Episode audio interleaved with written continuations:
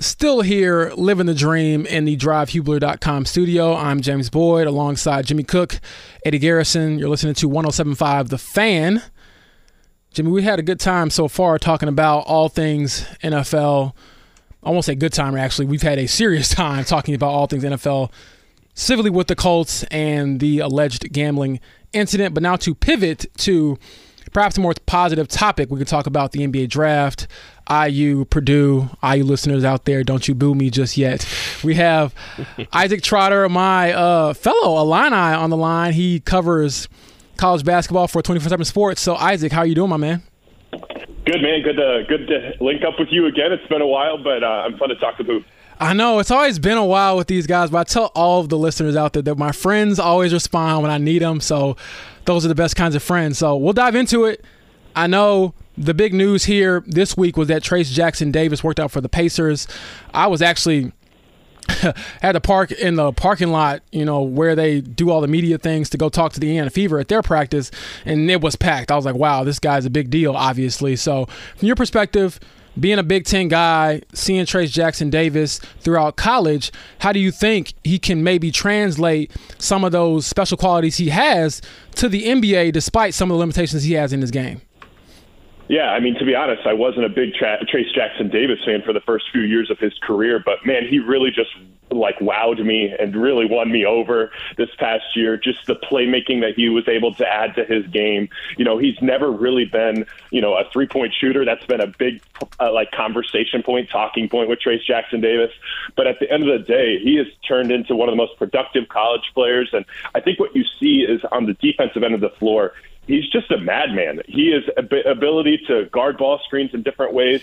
His ability at six foot eight, he has a seven foot one wingspan, but he can really be a rim protector. He can loom in the dunker spot. Like he just does so many good things for you offensively and defensively. And the passing that he added to his bag, re, like especially last year, was phenomenal. He put that Indiana team on his back for months and carried them. Winning is important to him, and so if you if you look at what he is late in the first round, early in that second round I feel like he's just going to come in and find a way to to just fill in a, a gap in any which way in, in, a rotation. I don't think he's a, a plug and play starter. I don't know if he's going to flirt with the all rookie team right his first first year, but I do think that he is a winning, impactful piece that can help a team like the Pacers just take a big jump as their seventh or eighth man off the bench. So, did you ever get to the bottom of why Brad Underwood did not double Trayce Jackson Davis? I, I had to. I have to ask. I have to ask. I'm still scarred by this. Still scarred pain and suffering. That is what it was. just to just to add pain and suffering, so they could learn to be better. Learn to be better. Yeah, uh, I joke because I felt like Dain Dainja, the Illinois big man. I don't know if he ever recovered from that moment because Trayce Jackson Davis really just put on a show that night. I feel like that's a game that a lot of people will not forget about anytime soon. He was as good as any player. That was as good a performance as we've seen at the college game last year. Isaac, when you look up and down mock draft boards, when you analyze the prospects yourself, obviously once we get outside of the top three, debatably, you're really looking at okay, projection of where this guy can be three, four, five years. But when you break it down position by position, where do you feel the deepest area as this draft gets further and further is? Yeah, I feel like there's some guys here in this second unit of this draft that I feel like are high prioritized recruits coming up that have kind of had iffy first years of college. Like I look at like a Nick Smith, kind of had an iffy year at college after being or after being the number one recruit in the class of 2022. You know, uh, you also look at Jett Howard out of Michigan. He kind of had an iffy close to the to the regular season. So it feels like there's a lot of these like high prioritized recruits that are big names that didn't necessarily help themselves in college. Keyonte George is another one. And so you enter this draft, and I'm at the NBA draft combine talking to people, and there's a lot of unknowns with uh, guys that we felt pretty good about when they were getting done with their high school and on the grassroots circuit. But then they go to college and a few flaws of their game get exposed. So I think a lot of teams are kind of like pilfering through that and being like, you know, should we put too much stock into one bad year of college and more look at everything that we see, or is there some red flags that were opened up? So those are some of the big things that I've been looking at and have been really intrigued by throughout this NBA draft, and we're going to get some answers here in a couple weeks. So one player who obviously is another beloved IU guy is Jalen Hood Schifino, and watching him throughout college basketball season, it was pretty obvious that his game would translate easier to the pro level because of his size, the shot making, the ball handling, things like that. And so, what do you see from him as far as his ability to impact an NBA franchise potentially as one of those lead guards? Yeah, I feel like for him, it's all about the development, and he's still a young guy. But I think as the season kind of went along, his pull-up jumper was something that was really, really good some games, and then other games it would just kind of dissipate. And so there's like some consistency that needs to be there. And, you know, a lot of teams like the scouting report say force him left for his pull up. That was a little bit of a problem. But when he gets to his right hand for the pull up, it's no big deal. I feel like at the next level, that has to become a different part of his game. But you talk to Jalen at the NBA Combine, you talk to people around him, they just rave about this guy. Like just the the person that he is, the winning player that he's been. You know, in, in high school he's playing down at Montverde down in Florida with great players, and he just finds a way to impact and put his fingerprints on winning. And again, we saw it last year with Indiana. Early in the year, Xavier Johnson and him are sharing the backcourt. He's trying to find his way. And then Xavier Johnson goes down, and he goes, "Hey, it's my turn to step up," and he did that. And so I feel like there's a there's a big piece of his game that can be really really intriguing. I look at him in the mid teens you know, I think that you've seen some te- some mock drafts are like, hey, he's a top ten pick. I, I don't know if I'm there yet, but I think in the mid teens, you look at a big, capable shot maker, and if he gets to his pull up and he then continues to add his finishing around the rim, I mean, he, he really could be a three level scorer at the next level, and that's kind of what we're all looking for, especially with his the, the length and the size that he brings from the lead guard spot. Isaac Trotter of 24 7 Sports, National College Basketball writer for them, joins us here on The Fan. Isaac, I want to stay in the Big Ten for a second. There was a ton of hype around Keegan Murray last year in the lead up to the draft, and obviously he had himself a, a fine rookie campaign. But when you saw him and his brother out on the floor at times last season, obviously not this past year, but two seasons ago, it was like, man, maybe this is going to be the next combo or duo of brothers that are able to make good not only at the college ranks, but do it at the next level. A similar ascension from a sixth man role to a leader on a team happened with Kris this year. Maybe not as high volume scoring as his brother was able to do, but still projects well at the back half of the first round. What do you see when you look at Kris Murray and where his fit could be in this league? I really like him. I, I think there's a lot of parts of his game that are really good. I think he's a much better defender than Keegan was at this part of his game. And I think that's kind of what will keep him on the floor. Obviously, Keegan's such a talented offensive player and really shot the cover off the ball at Iowa and obviously last year for the Kings. But I think Kris has to develop a little bit more of the jumper. I think he shot about 33% from three point range this past season on really good volume. He's taking tough shots. He was kind of their bail me out guy for Iowa. But I, I think defensively, he can be a, a one of those guys. Like we all look for wing stoppers. That's like the new thing you're trying to find.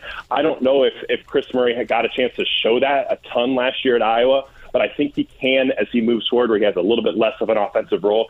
And again, like I talk about some of those little things with him, he's a great cutter. He's a great offensive rebounder. He's always in the right spot defensively. Like those little things are easy. Like you can see that he was born and raised in a basketball family. His dad has played for a long time. Like it's it's he's a basketball junkie. And so I feel like Kris is a is an interesting prospect because a lot of people lump him in as Keegan, but they're really different. They're very different, and I think they're going to have very different roles at the next level. But they're both going to impact winning. So Isaac, you've obviously seen a lot of Zach Edey over the years. He's coming back for his fourth season. I don't know if we've seen a player in the last 20 to 25 years sort of make that leap that he took this past season to where he went from being okay a pretty good player to okay he's a national player of the year what do you expect from him going into another season where he knows he is the top guy this time around and also how much pressure does that put on Purdue to perform better in the tournament yeah, I mean, I feel like Purdue enters this year as Final Four or bust. Feels like the the narrative around them, and if they make the Final Four, it's a, it's an automatic great success. And getting Edey back is such a huge win for not only for for Purdue but for the whole sport of college basketball. Getting a second year out of a National Player of the Year contender is phenomenal. And you know, he averages 22 and 13 last year, and I legitimately head into this year going is 25 and 15 you know capable, I think that's in the range of potential outcomes. He he he's so good, he's so dominant, he got so much better, but I think he can even raise his game to a new height. I think he could be a better free throw shooter. I think that Purdue's offense can help him more if, as long as some of these other guys continue to grow and you know, we've we've talked a lot about Fletcher Loyer and Braden Smith needing to take steps forward from year one to year two as guards, and you know, I look at some of the other the other capable supporting cast pieces. Mason Gillis has to get back to shooting at a high level. Ethan Morton has to turn himself into more of an offensive threat. Can they get anything from any of the new guys, the Southern Illinois transfer, or maybe some of the freshmen that are coming in? So it feels like all of these supporting cast pieces, getting them back, there should be a very very capable team. I think this is a really good team. I think they're going to be awesome in Big Ten play. But still, some of those same concerns I still have in March, and I probably will have them in March until we see, you know, hey, maybe Fletcher Loyer takes a really, really big jump and Braden Smith takes a really big jump because I know what Zach Edey does. And if anybody blames that loss in the first round on Zach Edey, we just didn't watch the same game because he was phenomenal in that game and, and honestly did more than enough to help Purdue win. So I'm not gonna lie, when I look at Purdue matchups in the postseason, particularly in the NCAA tournament, I'm always like, does the other team have an old guard and is he little and quick? Because if that's the case, I think they're going to lose because it just seems like that's the recipe for a lot of teams, honestly, is when you see these upsets, there's guards that have been there for three, four, five years. They're quick, they can shoot, they're good decision makers. But jokes aside, getting back to Zach Edey, how much is too much to expect from him because I do think that some of the limitations with this team is that when they face better competition, it's harder to just throw it inside to the big guy and let him dominate if the other guys aren't at least keeping the defense honest. Yes, yeah, totally. I mean, that was the thing in, in that first round loss to Fairleigh Dickinson. There's, you know, 15 to 20 possessions on film where Zach Edey's surrounded by three dudes in the paint and Purdue is shooting horse three pointers and can't knock them down, right? Like that, the, you're wide open, feet set, multiple things. You could read the entire Indy Star before you take a three. Like you have a ton of time to pull the trigger there. Like and and they just couldn't knock it down. And that's what I'm talking about. Like with this supporting cast, like it's on them and you know we can you know put some blame on Matt Painter. Or how do you find a way to potentially uh, you know potentially do different things scheme wise but for me scheme wise if you get wide open threes over and over and over again that's a pretty good look and it's on the guys to knock it down. I, I honestly do have confidence that this supporting cast can get better and take strides in year two as a whole team. And we talk a ton about like getting old staying old and having continuity Purdue will have all of that. And so I feel pretty good about them in the regular season. But again, they have to prove it in March. Isaac Trotter, national college basketball writer for 24 7 Sports, with us here on the Fan Midday Show. Isaac, I know this is a really tough question to answer because this has basically been lightning in a bottle for the last couple of games in the NBA Finals. And even the Nuggets probably didn't know what they had in terms of getting contributions in the postseason from a rookie. But is there a Christian Braun type within the back end of this draft that could help a contender? Or potentially find a role to help a contender. Those that are towards, like I said, the back end of the draft, they're looking for developmental pieces on on cheap deals.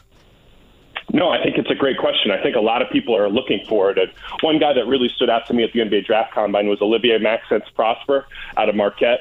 Phenomenal defender, shot the cover off the ball, his ability to play in pick and rolls was something really improved. But really, how he's going to make his money at the next level is defense and playing hard. And he did all of those things for a Marquette team that won the Big East, won the Big East title, and you got a two seed in the NCAA tournament. And so he had that similar role. And those are the guys that I kind of like to look for in the NBA draft. Like when you're in college, like I don't necessarily need to see like the super high usage rate. Hey, I got 15 to 18 shots a game. Like I like to see guys who ace it in their roles that we potentially could see at the NBA level. And that's exactly what Prosper did. And Omax is kind of his nickname. And that I love him late in the first round. I think he's a, a guy that can absolutely be a winning piece for you.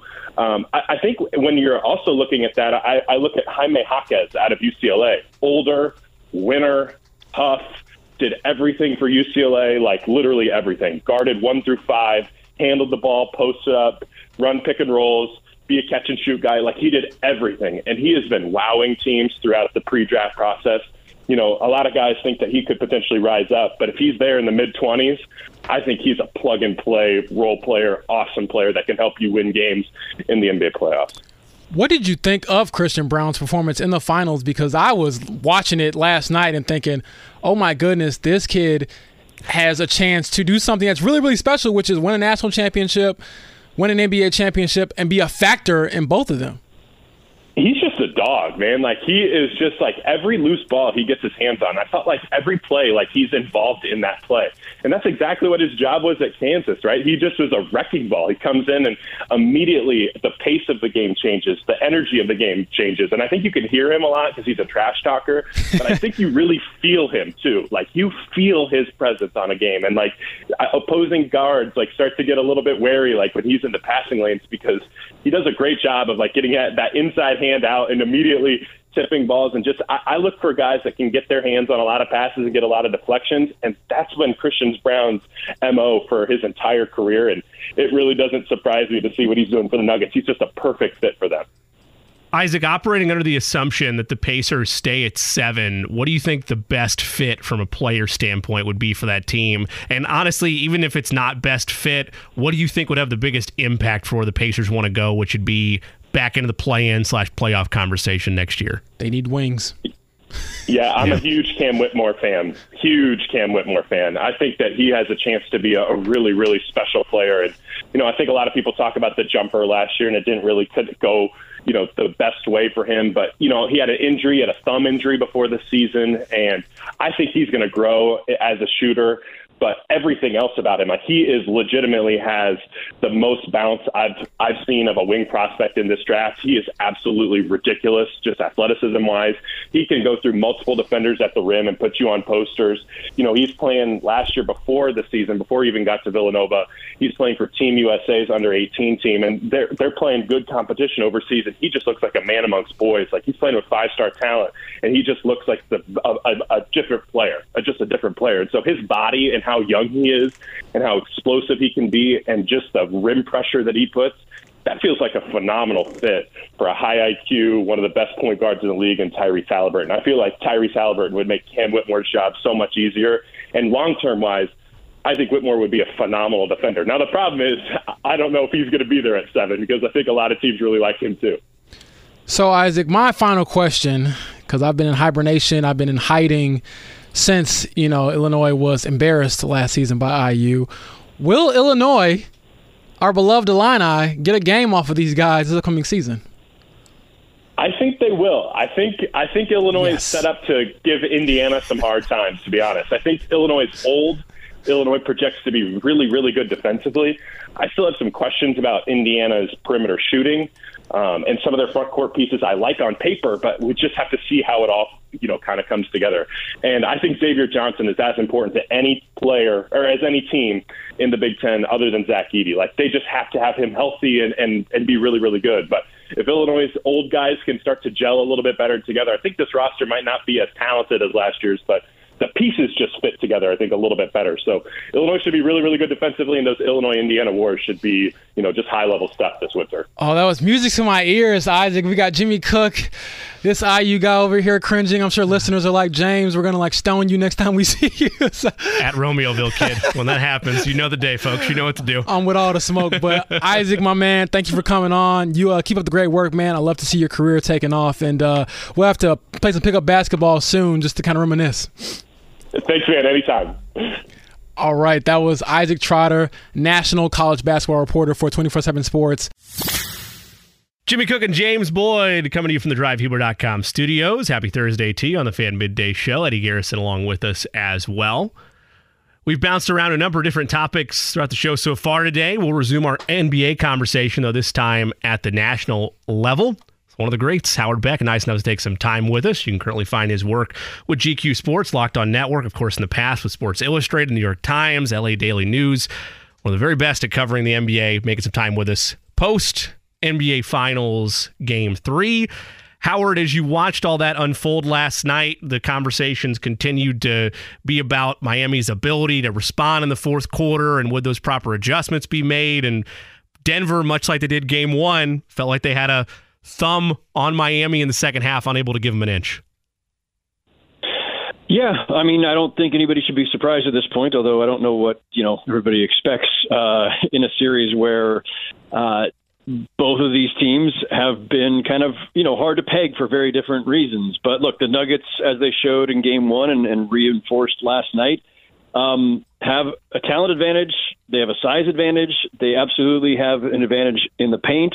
Uh, we saw that play out in the rebounding numbers. We saw that play out in points in the paint and just their field goal percentage in the paint. Um, they just have more dynamism in their offense. And, you know, I, I just think it was, in some ways, you know, everything that the Nuggets do feels like some sort of statement because they have been, you know, dealing with some degree of either skepticism, indifference, or ignorance about their talent for a while now. And, um, you know, when they lose a game at home and they lose home court advantage in game two, uh, yeah, I do think there was a natural curiosity. Well, what are these guys really made of? We know what they've been able to accomplish. We know the gaudy numbers that, that Jokic in particular puts up. We know that they had the best record in the West. But um, what are they going to do when they finally face some adversity in this postseason run? And this is really, I'd say, that you know, truly the first time they faced that was losing home court advantage in this finals by losing game two, and you know, an, an incredible. Um, you know, re, uh, you know, reaffirmation last night of who they are. Howard, when it comes to Nikola Jokic, I was making this joke last night watching the game. He does not miss from 15 feet in, but he's not, you know, the physically imposing player like Shaq was, or one of those players where you just throw it in, you know, prime Dwight Howard, I'm just going to dunk all over you, and that's how my efficiency is so high.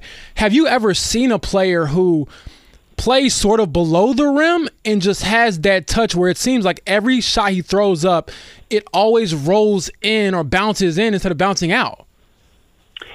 It's kind of wild that, you know, even what look like awkward shots, off balance shots, it doesn't look like it's coming off of his hand with any kind of touch, but it hits the rim and everything, like nothing ever falls off the rim. It only falls in, right? Like, it, like, um, I guess you know, the, like you know, the, the, the usual expression is he's got a really soft touch, or or however you want to frame that. And I, I guess that's essentially it, right? Like there's just he's not rushed, and it doesn't look pretty, um, but they always drop because he's just got this incredibly soft touch from close range, you know, whatever, ten feet and in, and no, he's not constructed like any other dominant center we've seen in NBA history. I mean, he's he's an evolutionary kind of player, and, you know, I think maybe that's part of why people have had a hard time grasping his greatness because he doesn't he doesn't look like the typical you know dominant NBA player or especially dominant big. He doesn't play like like his predecessors. But I look, it, it's a strange analogy, but it's kind of like with Steph. Nobody knew what to make with of Steph Curry for years, and still, I feel like, and I wrote about this last year when he when the Warriors were back in the finals that people never talk about Steph as being dominant because dominant, you know, kind of is always implied in the NBA some degree of, of physicality or mm-hmm. incredible mm-hmm. athleticism, you know, big hops, um, you know, b- brutish force. But like Jokic can can win with force, but it's not it's not the way his game is constructed. And yeah, he's a pass first center who plays like a point guard and then scores when he has to and, and doesn't do it in the old school way of just backing guys down and dunking on them. Howard, when you look at this team, you look at how they're constructed and a, norm, a number of their key contributors, including the big ones, Jamal Murray, Nikola Jokic, Michael Porter Jr., Aaron Gordon are all under contract and underneath team control to a point that, okay, they're able to really see what this thing is for what it is this season and beyond. But for so long, and I, well, I think Michael Malone over exaggerated to an extent. I mean, there's no doubt that Denver hasn't always gotten the love in this run that they've deserved. But when you look at how that might change now moving forward, this series isn't over, but assuming they put a capper on it here in a couple of games, what does this change the perception of the Nuggets moving forward? And how sustainable is this run of, okay, we've got one, let's see if we can go get another one now if they do end up closing this thing out?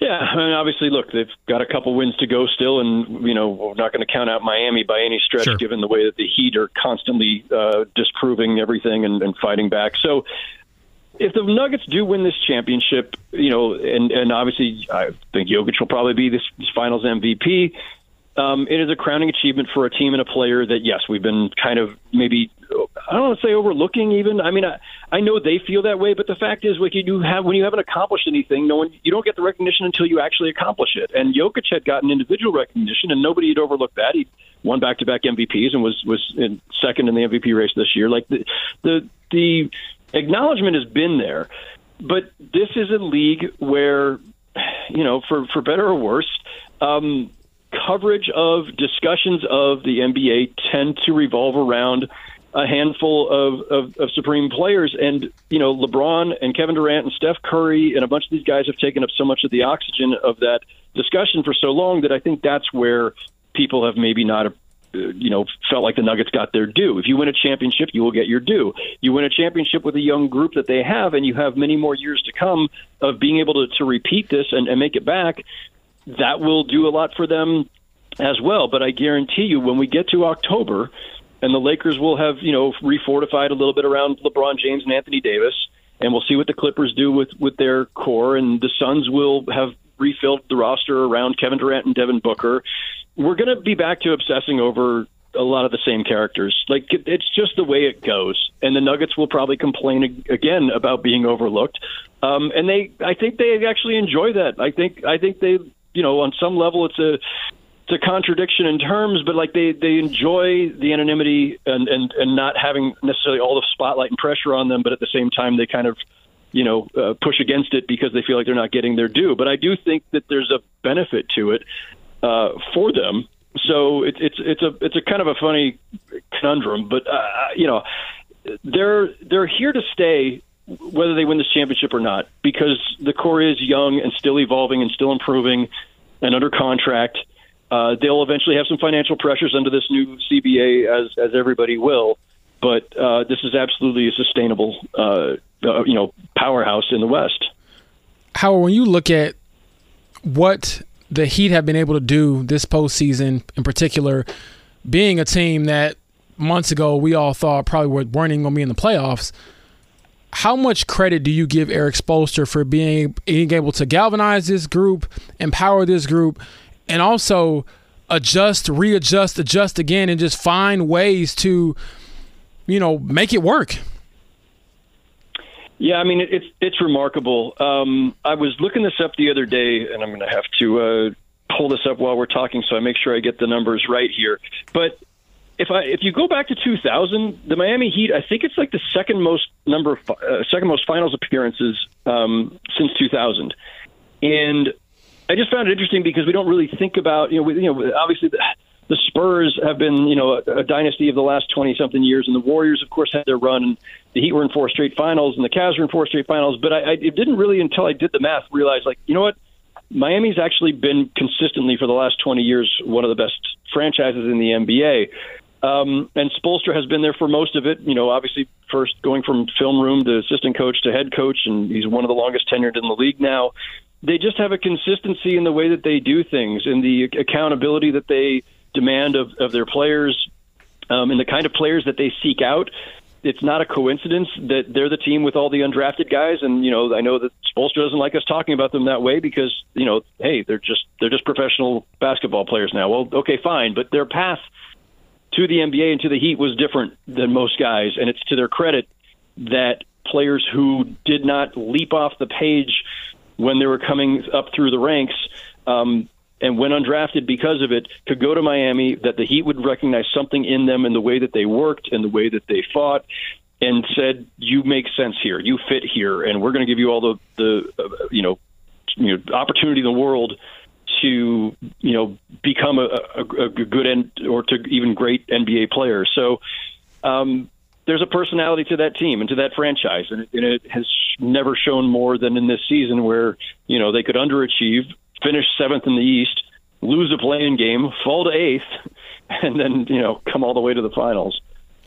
Does this run at all change how we should perceive or value teams based on seeding outside of your number one and like number two seeds? Like when you're looking at the rest of the bracket, does it change that at all, or is this just a really special run that probably is not something that's repeatable if you're a team in a, a seven or eight window like Miami was? So it is true that the NBA has never had more top to bottom parity than right now, and the standings this season reflected that. The compression within the standings, the fact that there were no truly elite teams at the very top, and you know, not a ton of like really god awful teams at the bottom. Almost there was a, a really thick middle, and statistically it bears out. This the parity has never been greater. and we did get a six, seven, and eight seed all advancing out of the first round for the first time in, in modern history. All that said, I, I don't think this is some precedent that the Heat have established. Like, I don't think it's going to be the norm by any stretch that we're going to see like seven and eight seeds make it to the finals or even to the conference finals. Um, they are an outlier. They're a team that had the best record in the East a year ago. They underachieved to that seventh place spot in the East and then lost a play-in game that dropped them to eighth. They're not even a true eighth seed in the way that the Knicks were, say, in 1999 when they made the finals as the only other uh, seed to do it. So uh, if, if anybody's saying like, oh, you know what, the regular season doesn't matter, you can just, you know, kind of, you know, wander your way through it, be seventh or eighth and still make a run to the finals. It's not impossible. You know, there are certain teams like, I, you know, I, I thought the Lakers had a chance because they had LeBron James, but they had a really weird season. Their record wasn't reflective of who they were. And the Heat's record wasn't really reflective of who they were either. Um, and, you know, a couple of high seeds gags for them to get here, too. Howard, I'll pivot away from the NBA Finals to the local team here in Indianapolis, the Indiana Pacers. We saw Tyrese Halliburton take a step forward this season and really become a star in this league. What impresses you the most about his game? And maybe being more of an aggressor when it comes to scoring, which is something he's talked about as a difficulty because his automatic, you know, innate thinking is to pass first, but now he's in a position where they need him to score and pass, and it seems like he started to figure it out towards the back half of the season. Yeah, it's it's always interesting uh, young guys who come in as primary ball handlers, and of course he came in as a as a, a guy who I don't think the NBA or the Sacramento Kings knew exactly what he would evolve into at the time they got him, and then he's sharing all that time with De'Aaron Fox, and so it was awkward. Like I think for Tyrese Halliburton to be, you know, the, the fully realized version of himself, you know, he had to be separated from from De'Aaron Fox, and obviously that trade has, has worked pretty well for both teams. Mm-hmm. Um, but I, you know, you either come in as a guy who you have the ball in your hands a lot, and and you, and you're a great scorer who has to figure out how to become a better playmaker because you know, guys will come in calling their own number too much, right? And then trying to figure out when to pass versus shoot. In in Halliburton's case, it's the opposite. He's coming in as a guy who I think was more team oriented first, was not counted on to be a big time scorer, and is now having to learn how to to to take that on himself. You know what? Nikola Jokic had that. Like he, the the the Jokic as essentially you know point center hub of the Nuggets offense. Michael Malone has for years been kind of you know nudging him harping on him to to score more because he could score at such a high rate, but he is geared to pass first, and that's I think Halliburton as well. Um, so again, another I think obviously a weird analogy, but it it, it fits. Like they're they're they're built the same in terms of their team mentality.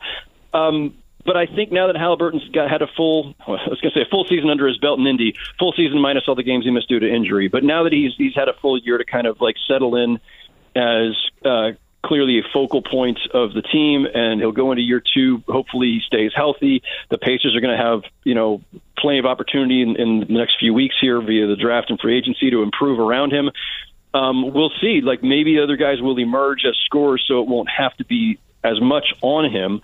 Um, they, you know, they've got some work to do to, to, to build out this roster, but I, I just think that the way he's built his his uh, basketball IQ his character. He's obviously great personality, really thoughtful guy. Um, they've got a really special player to build around. Howard Beck hanging out with us here on the Fan Midday Show. Howard, when you look at both conferences, Eastern and Western, which team do you think has the, the toughest decisions or, or could look the most different of the playoff teams this offseason when you look at whatever LA wants to do if they want to try to readjust or re-change things there with the Warriors and they look at their aging core where in this conference east and west do you feel the biggest turnover or changes being made from the playoff teams?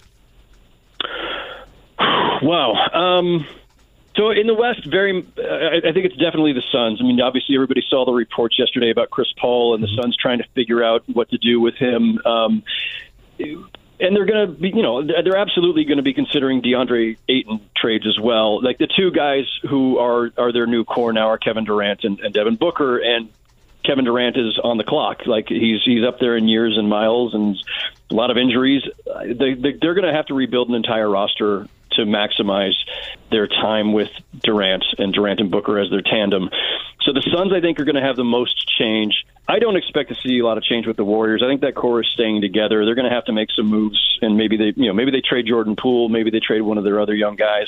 But the Warriors core is staying together. The Lakers already made most of their major moves. I don't believe any of the Kyrie stuff. I, I think they're probably re-signing most of the guys that they acquired midseason.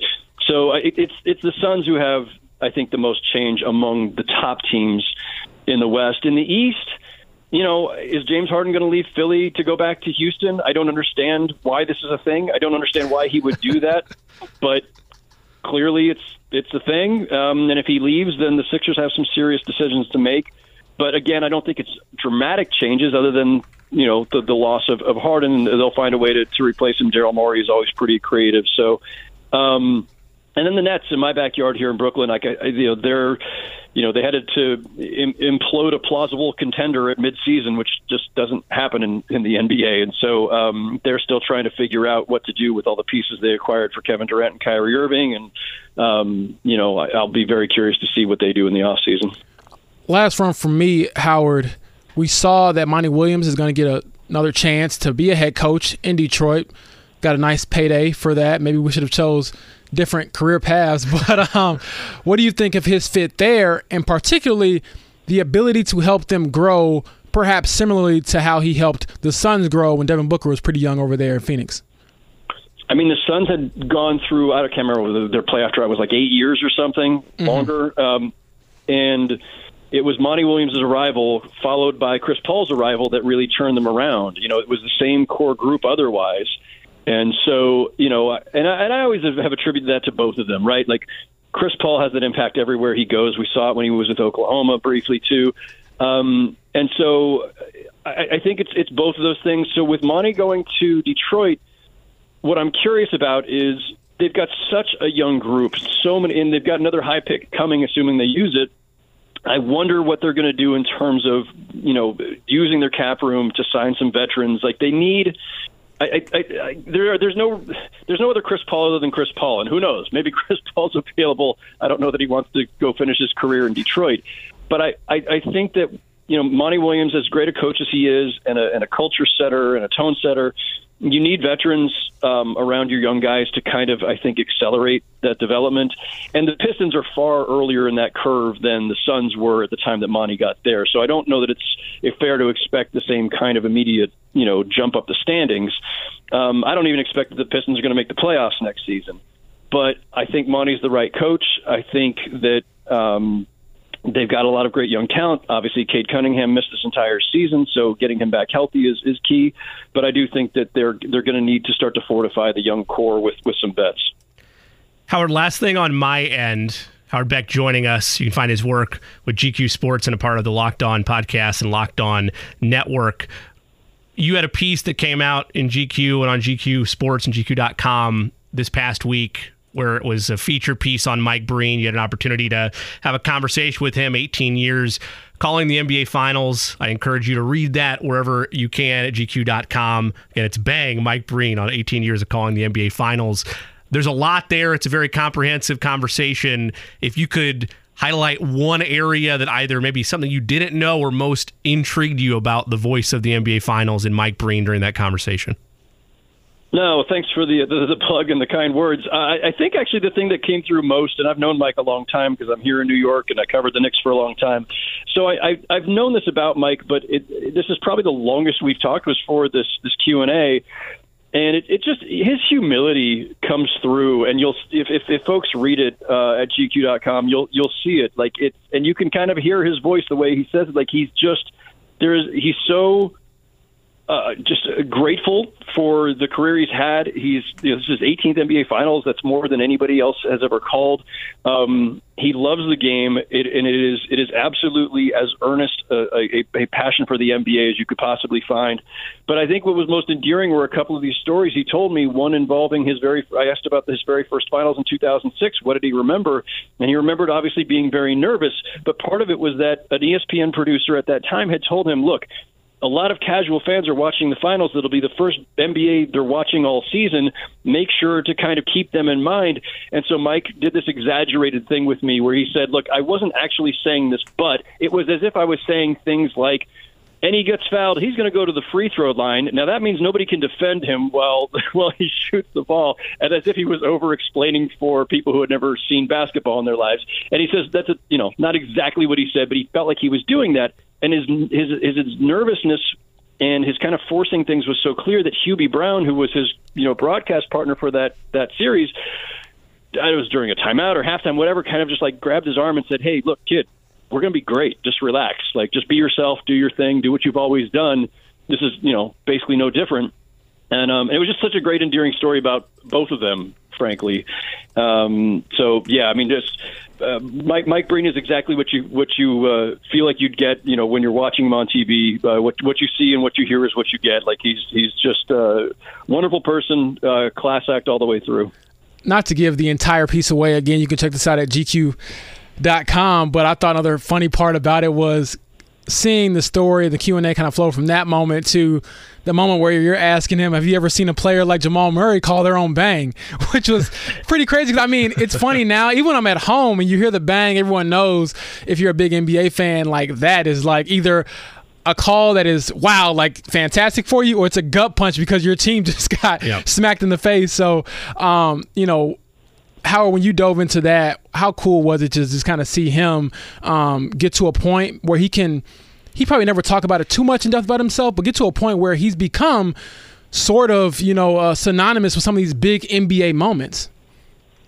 And it's funny too because if you, uh, as you read through it, if you look for this, you'll see that almost every time I ask a question, he'll start to answer it, and eventually, by the time he's done talking, he's talking about Jeff Van Gundy and Mark Jackson, or mm-hmm. he's talking about players, or he's talking about fans, or he's talking like he he always ends up steering it away from himself. Um, and again, very much you know Mike Breen's humility coming through every time. The bang thing was was really fun to ask him about. I know he's been asked. You know, JJ Redick I think had asked him about it on his podcast earlier this year. He's done stories where he he's talked about it. You know, the the the handful of, of, of double bangs that he's called at times, and where where the bang call came from. He's not the first to ever use it. I can't remember the whole backstory, unfortunately. Um, but it was fun just asking about it because I because my question was like, do you do you feel the gravity of it when you're doing it? Do you understand like how big this is for the viewer? Like this is like there's there's a responsibility that comes with the bang. With great bangs comes great power and responsibility, I guess. Um, and, and I think he does. Like he's you know he's all about like not overdoing it, not overusing it, and even in the way he calls the game, like you can hear it. Like he does not want to come out of the gates with everything sounding like it's the biggest thing that ever happened. And there's a lot of announcers, or there's some now that, that I think do that, that where they feel like they're they're trying to manufacture the, the excitement, and Mike lets the game carry him. And he, he came back to that theme several times in our conversation. I didn't use all of that, but just the idea that like the game dictates. You let the game, you know, you do all this preparation, and he prepares. He kept saying he like over prepares, and you end up using a tiny percentage of all the stuff that you prepare for because the whole point is is to let the game dictate the way you call it and what you're highlighting. Um, so, but the bang conversation was a lot of fun because you know it is what it is. And I asked him like, would is there? Could we see a, tri- a triple bang, a quadruple bang? Like, how far could this go? And uh, he was he's not quite prepared to do the triple bang yet, but I'm still looking forward to, to one day hearing that. Well, Howard, man, thank you so much for your time. Like I told you when I reached out to you, I've been reading you for quite some time. I hope you continue to do it for a very long time because you're great at it. And I think in that same vein as Mike Breen, you'll never say it yourself. So I'll say it to the listeners out there. This is one of the best in the game and doing it for, again, as long as I can remember. So, you know, good luck going forward, my man, and enjoy the rest of the NBA Finals. Thanks, Howard. Appreciate it, James. Thanks, fellas. All right. That was Howard Beck. Covers the NBA as a contributor for GQ Sports. Still here in the DriveHubler.com studio. I'm James Boyd alongside Eddie Garrison, Jimmy Cook. We've had a lot of discussions about the NFL, the Colts, the AFC South. We're going to continue that conversation here with Ben Arthur, my guy who covers the AFC South for Fox Sports. I just want to say that Ben is also a nice, a pretty nice pickup basketball player. We had a good time hooping up at the YMCA uh, during the, the combine. So Ben, how you doing, man? Back from vacation? I'm doing well, bro. Thanks, thanks for the shout out. Uh, really, really appreciate it. But, but no, for real, it's good to, to be on with you guys. Thanks for having me. So obviously, the big news of this week here in Indianapolis is the alleged gambling violation by Isaiah Rodgers Sr., the Colts cornerback, you have a unique perspective given that you cover the entire AFC South and you've sort of been around to see the redemption story for Calvin Ridley. So I guess I'll start there. What has it been like to see him back out on the field, and what has he had to say about what he's learned from his experience where he lost the entire season because he bet on NFL games? Yeah, I think with Calvin, I mean he he looks phenomenal um, in, Jacksonville. Has gotten real acclimated with the Jags and and the offense and Trevor Lawrence and and how they uh, want to do things um, down there. And, and, and I think when, when you're away from football, like for a year, like he was, um, you, you find, I mean, he, he loved football and actually wrote a feature on it. And, and he, he's always loved the game. But, but I think when you're, uh, when you have it taken away from you for, for a year, you, you find a, a, greater appreciation um, for it, and, and you don't take the, the little things for granted, uh, like kind of the opportunity to go out there each and every day, even some of the, um, I think the mundane of, especially during the season uh, where you know all the weeks sort of feel the same.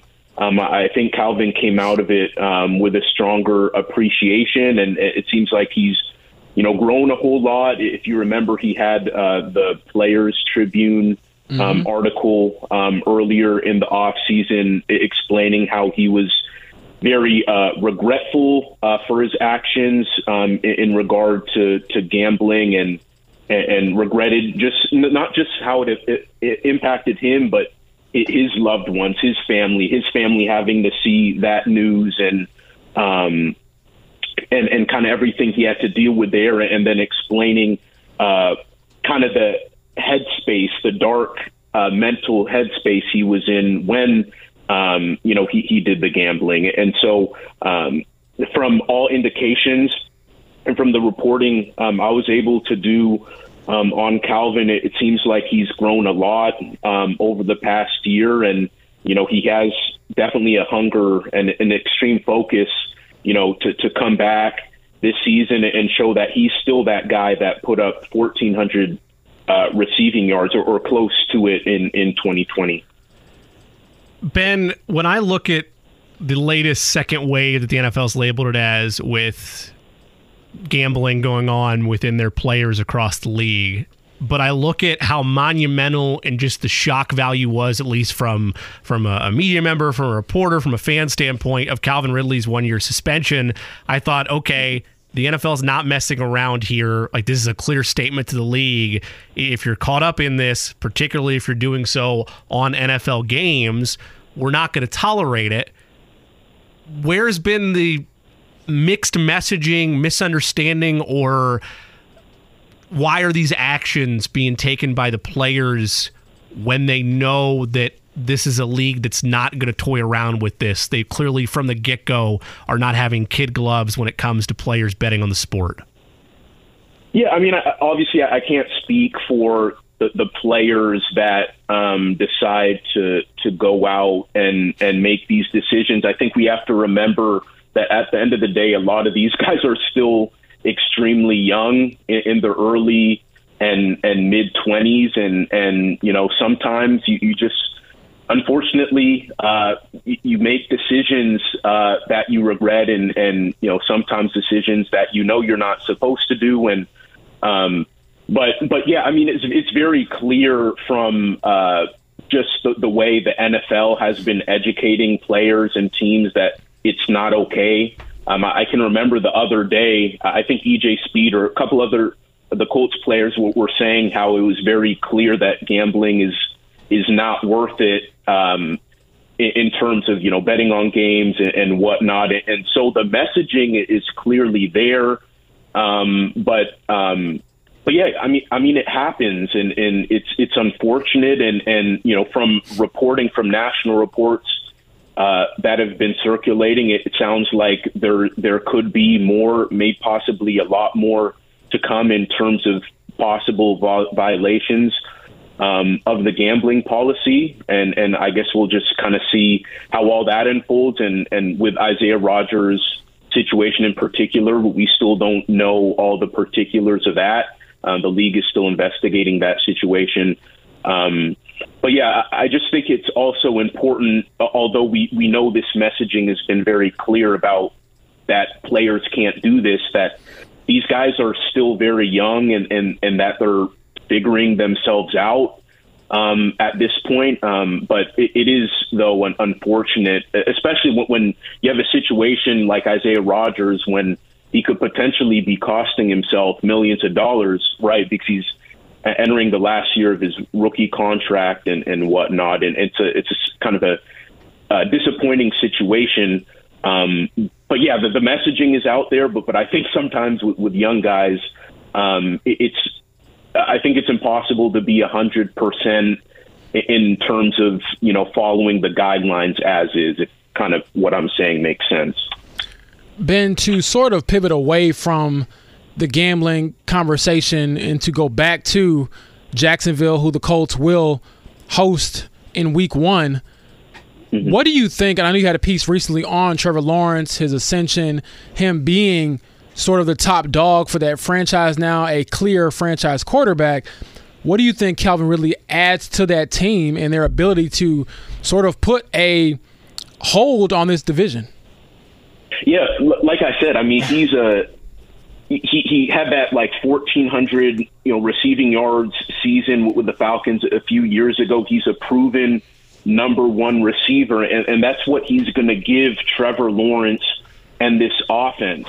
Uh, Christian Kirk was the the Jacksonville's number one option last season, and you know had a career year. Really really shut people up about kind of the the big contract mm-hmm. he got, and you know everyone was like, "Man, why is why is Christian Kirk getting a bag like that?" But but he really um, showed out and, and performed like a number one receiver. Um, but in Calvin, you, you have a guy who who's like a, a bona fide number one, and so when you have when you can add Calvin Ridley to an offense where you already have a Christian Kirk who becomes your one B or wide, receiver two or whatever, and then you you have an Evan Engram who's you know a really great uh, a tight end, a pass catching option for Trevor Lawrence, uh, and Zay Jones. I, I think people have to remember Zay Jones um, had I think was 80 plus receptions uh, for uh, Jags for for Jag- Jacksonville um, last season, and, and so it, it's just kind of like the cherry on top almost for, for Trevor Lawrence in terms of the weapons he has around him. I mean, no one else in the division has anything close to what uh, tr- uh, Trevor Lawrence has. Uh, on top of him already being uh, like the top quarterback in the division, he has the best line and he has the best receiving corps um, in the division, and and so I, I think it, it's it, kind of they they have the foundation in place for Trevor and and, and for that offense uh, in Jacksonville to to take another huge step forward. And I know for them, the the big goal is is kind of doing what they did at the end of last season again, right? Being now it's now it's trying to be consistent to to building off of that and making sure it's not a, a one hit wonder what happened at the end of last year. And I think Calvin Ridley um, helps them on paper kind of take that to the next level. Ben Arthur covers the AFC South for Fox Sports with us here on the Fan Midday Show. DeAndre Hopkins slated to fly to Nashville on Sunday per Tom Pelissero visit with the Titans. A, is this a clear indication that at this point in his career, or at least for this season, he's interested in where can I find the most money? And B, whether it's that or not, what does this do, if at all, to Tennessee when you look at where they are at as a franchise in a South that, even though they had opportunities to close it out, like your piece mentions, it, looks like this is going to be Jacksonville's for the taking and Jacksonville's to run for the coming seasons until things change within the other teams in the South?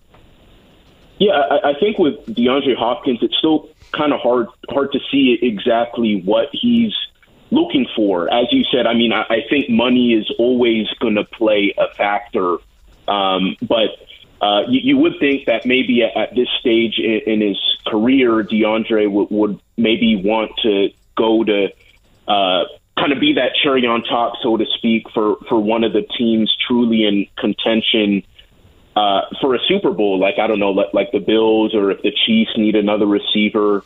Um, but we have to remember that with DeAndre Hopkins, he he has a lot of relationships in the Titans building. Um, Mike Vrabel was in Houston with him.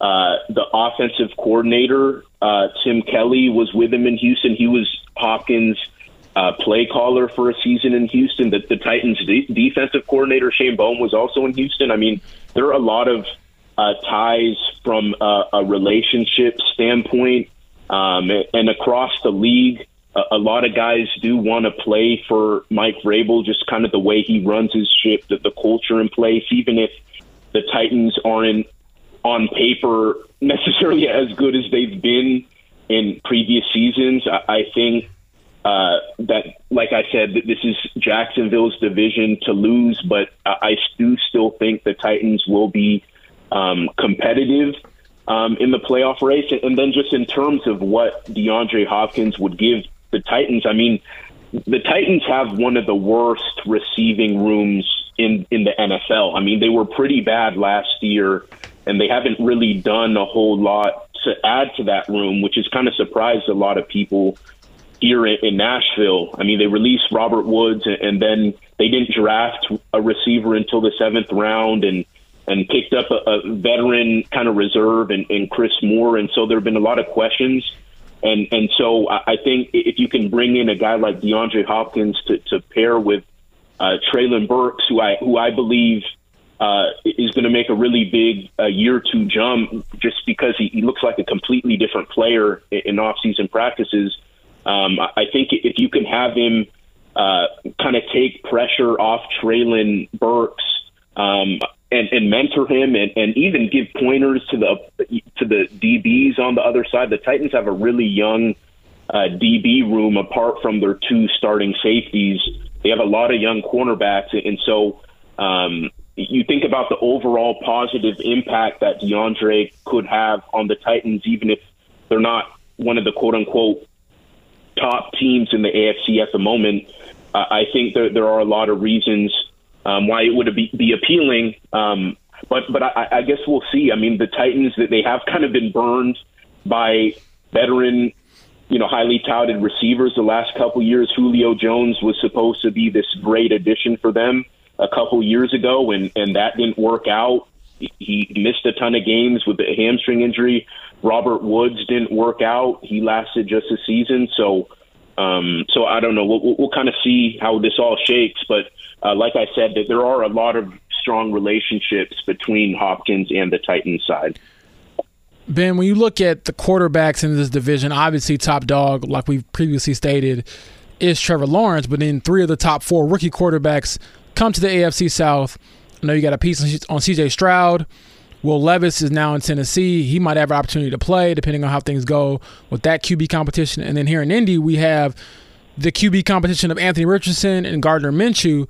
But with Anthony in particular, what perhaps entices you about what he could do in Shane Steichen's offense alongside a guy like Jonathan Taylor, who is top five at his position?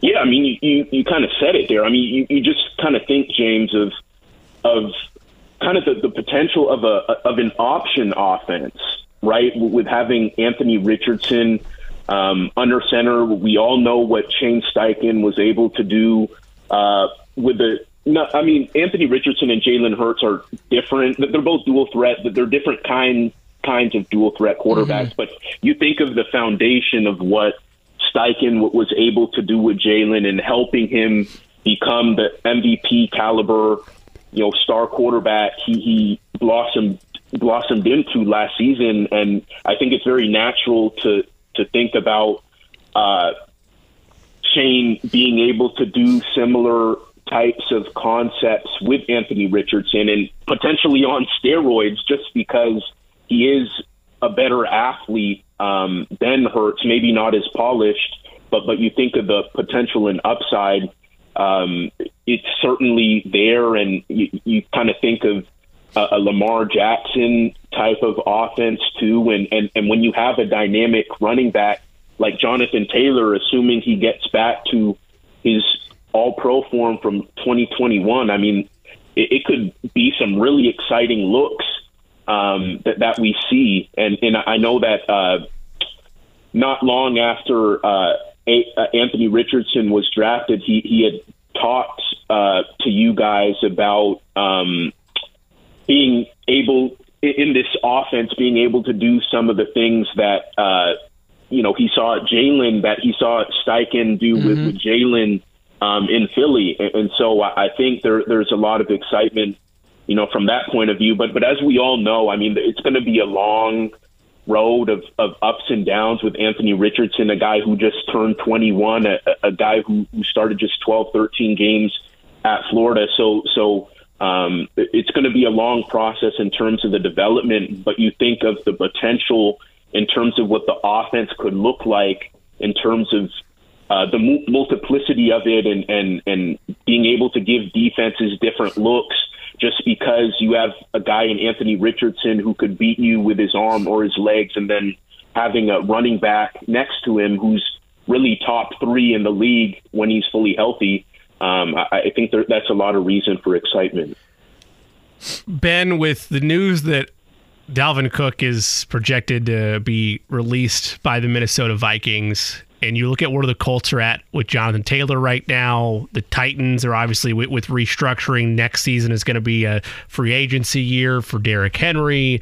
And you go look at some of the big name running backs that are either trying to fight off of the tag or are realizing that more and more teams are in this camp of we're not giving long, multi year, high level dollar amount deals to a position yeah. that is expendable when you look at the Colts situation, I'm not saying don't pay Jonathan Taylor, but are we at a point in the league where five year deals, maybe even four year deals, regardless of how old you are, are either becoming outdated to a point that three year deals are safe, or will we continue to see teams reset the market like the Panthers did with Christian McCaffrey, and then by the time you're halfway through that contract, realize that this wasn't a good decision for our franchise. It's time to cut bait and try to move on.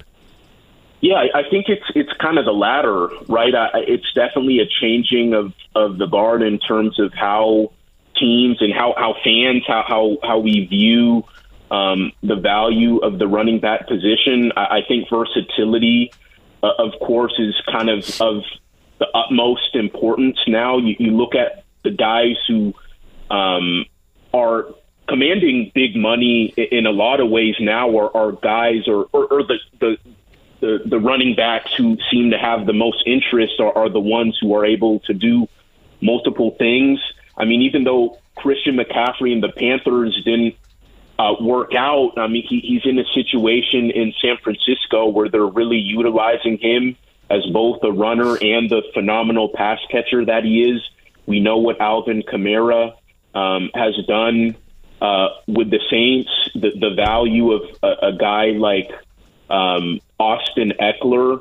I mean, I, I don't, yeah, it, just in terms of kind of those really long deals for running backs, I'm not sure we're going to see that um, as, a, as a trend anymore just because of the way football is headed, and, and, and I think we see a lot of teams now just look to having making sure they have two, three guys that they can depend on, right? Like even I just think in the division with Jacksonville, like Travis Etienne really had his true rookie season this past year because he missed his entire, you know, true rookie season, his uh, um, the uh, the 2021 season due to injury, and he and he really showed that, that he's a guy in in 2022. But what does Jacksonville do? They, they get a guy in the third round in Tank Bigsby, who's uh, you know. Uh, you know, high third round pick, you know, one of the top backs in the SEC last season.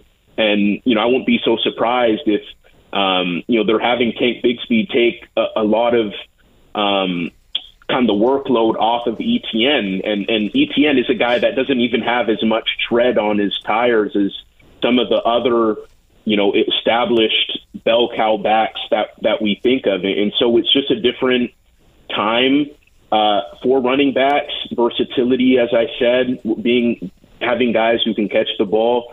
um, you know, proficiently at the backfield, out of the backfield, that's of um, utmost importance. But but then I, think kind of with, with Jonathan Taylor's situation, I, I think in in his favor when you do have you know a young franchise quarterback that you're looking to groom, I think you you you always want a guy who you know that you can give it to 15, uh, 20 times a game if needed and really take pressure off. And so I think if Jonathan Taylor, um, you know, comes back healthy and stays healthy and, and kind of looks more like he did in 2021, it's going to be a really tough situation for um, for, for Indy to, to, to kind of let him walk or not give him, you know, premium dollar just because of the value he means to that particular team. Um, so it's an interesting conversation, um, and the, the, the running back position continues to evolve. Um, but but I think there, there's always going to be room for, for teams, especially with young quarterbacks, needing them to needing to give them room and time to develop when you have a guy that you know you can give them the ball 15, 20 times, um, I think there is ease that comes with that if you're a franchise. Ben, we look at the rookie quarterbacks in this class. I always thought that Bryce Young was the best one. Obviously, the Panthers thought that too and drafted him number one. But with CJ, when I saw him at the combine, as far as who will go number two, who will be that second quarterback off the board, what jumped out to me was not only his accuracy, the way he throws the ball, things like that, but was the confidence. And I read your story that you had about him, and he had this great quote in the introductory press conference where he says, you know, uh, you know, Ohio State, whereas the quarterback, you're right under LeBron. You know, you're leader of the whole yeah. state and dealing with that yeah. pressure. And so, what has it been like to see him sort of get implemented with the Houston Texans and what he could possibly mean to another franchise in this AFC South division that's trying to right the ship and enter a new era?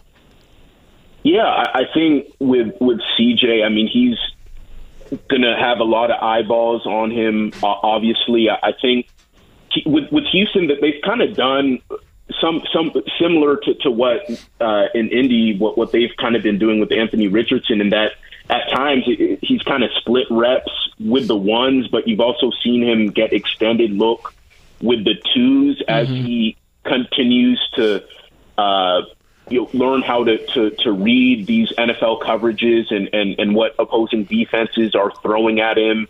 And um, and so he seems to really be coming along. He, he seems to be ahead of schedule, according to what uh, DeMeco Ryans has said, just in his poise, in, in his confidence, and his eagerness to learn. Uh, the actually the other day, the um, or what was it last week? Uh, the Titans DC Matt Burke had, had mentioned how uh, the the defense in in uh, like a session in, in team drills or whatever they they threw CJ a look that he didn't quite grasp or comprehend, and then after practice, as you know, he was walking away like CJ like ran him, you know, yelled and ran him down and, and said like, hey, like kind of what was going on here. And so I, I think what, when you have a guy who's who, you know is, is very talented, um, but but knows that he has a long way to go and is eager to learn and is taking people, whether it's veteran players or you know coaches on the other side of the ball, and really trying to understand what he's seeing and, and what's going on and how to beat certain things.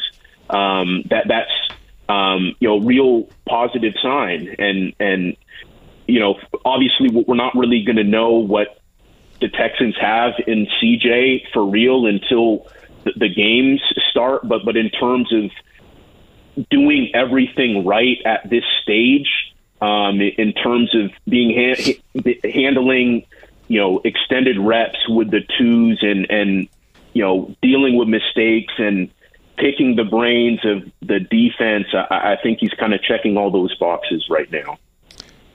Ben, I really appreciate your time, man. When I hit you up last week and you were on vacation, I was like, oh, we have to get him next time. And so you're a man of your word. I appreciate you taking some time to talk to us about the AFC South, what you got going on. And again, for listeners out there, you can follow Ben on Twitter You can check out his work at foxsports.com and his Twitter handle is Ben Y. Arthur. So, Ben, thanks for your time, man, and I'll see you soon when the season gets underway. Sounds good, James. Appreciate you having me. Again, that was Ben Arthur for Fox Sports.